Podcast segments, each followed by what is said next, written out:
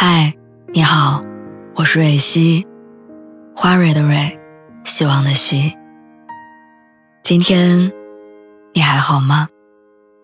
你可以在微信公众号和微博中搜索“蕊希”，每天晚上我都会用一段声音陪你入睡。听完今天的故事，祝你晚安，做个好梦。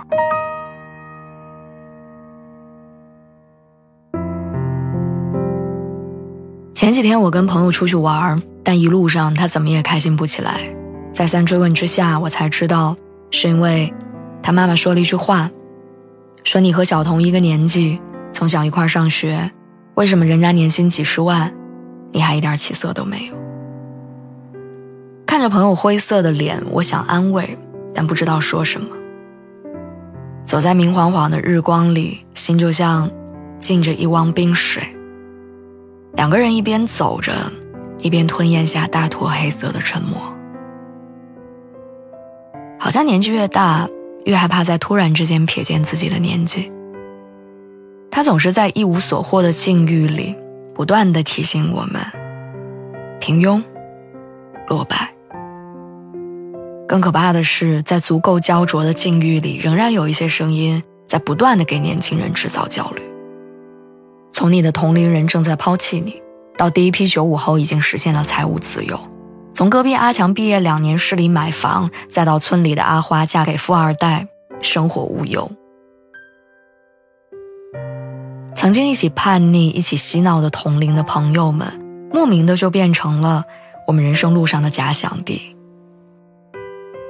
作为朋友，大家都希望你过得好，但却又暗暗祈祷着。你过得没有我好。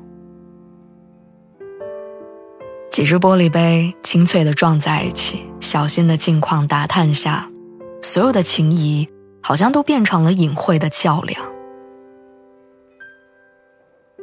可实际上，每一个人都有自己的花期，不是吗？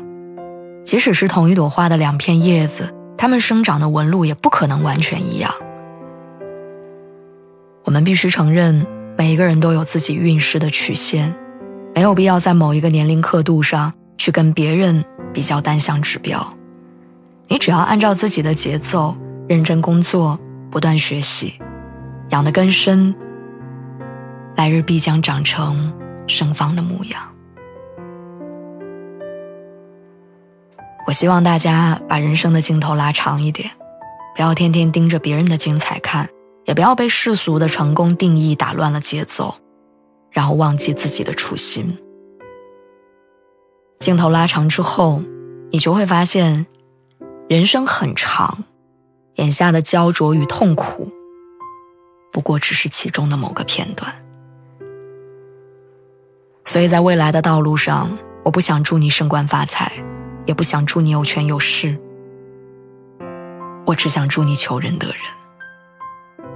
祝你既有不被所谓成功定义的勇气，也有坚定追求自己想要生活的决心。请你相信，你很好，而且你和他们一样好。我们要为他人的好而感到高兴，真心祝福，也要期待着自己更好的那一天。